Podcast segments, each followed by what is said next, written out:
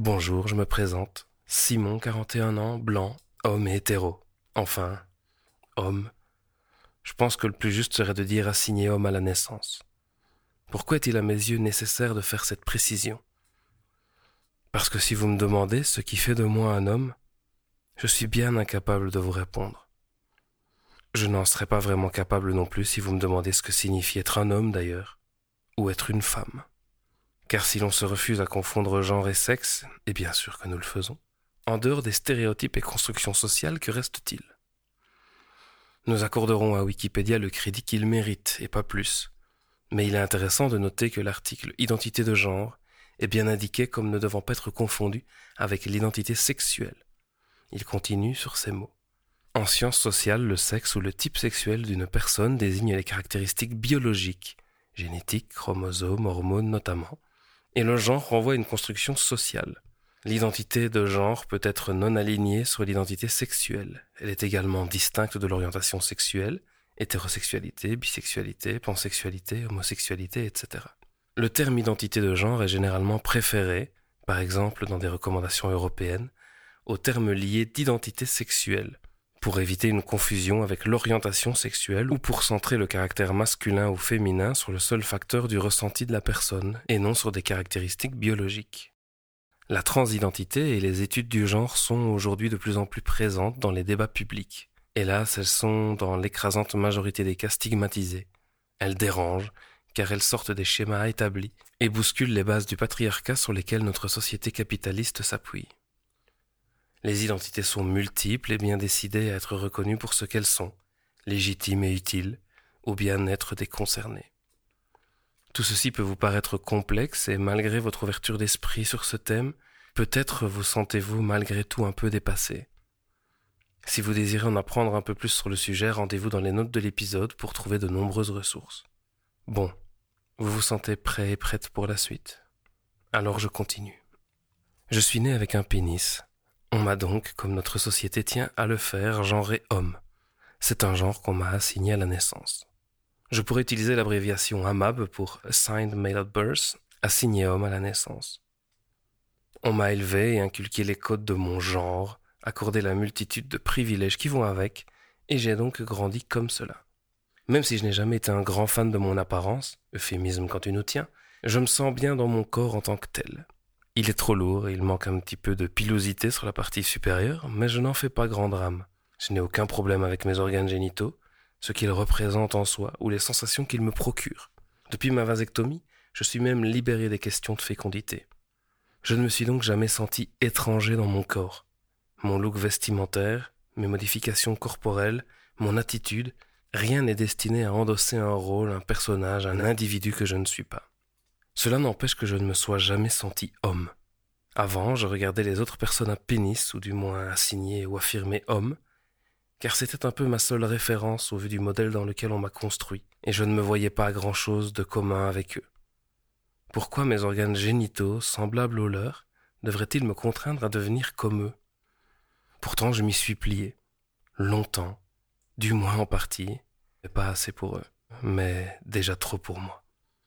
Une enfance et une adolescence compliquées, du rejet, de l'incompréhension, beaucoup de solitude, parfois même de la violence.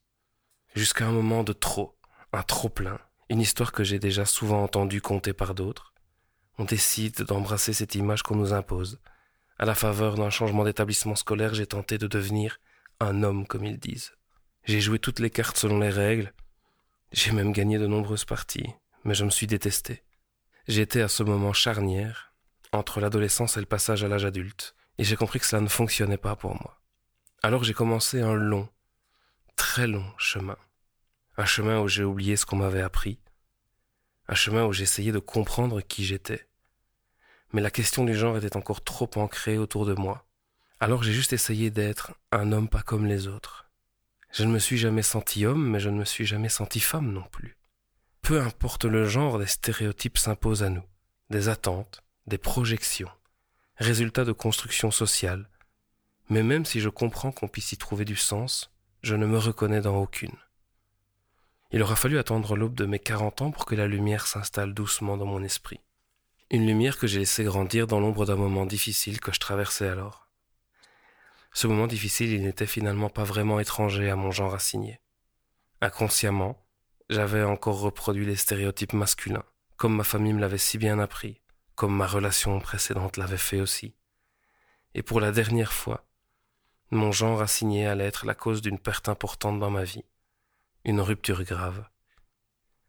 Depuis lors j'ai travaillé sur moi, j'ai analysé, j'ai construit autre chose pour devenir la personne que je suis maintenant. Une personne qui n'obéit plus aux injonctions des stéréotypes de son genre assigné à la naissance. Ça ne fait pas de moi une meilleure personne que quiconque. Ça n'efface pas mes erreurs passées. J'en ferai probablement d'autres d'ailleurs. Je ne suis pas un homme, je ne suis pas une femme, je ne suis pas un mélange des deux.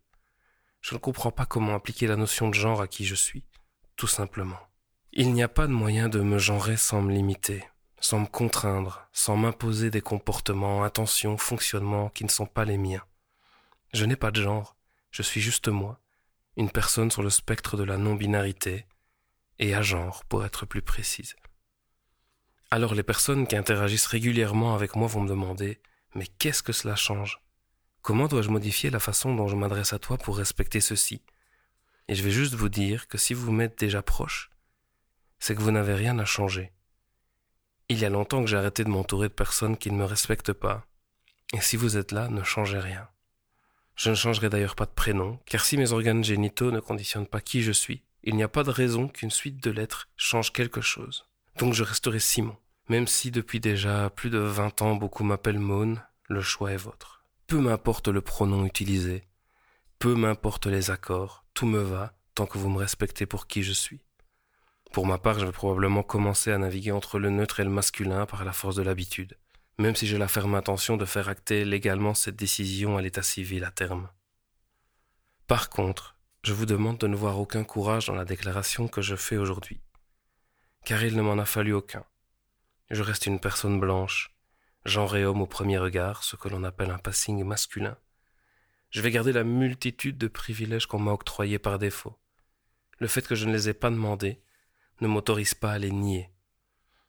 Ma vie restera tellement plus facile que celle de toutes les personnes touchées par le racisme, le sexisme, l'homophobie et la transphobie, pour ne citer que ces combats.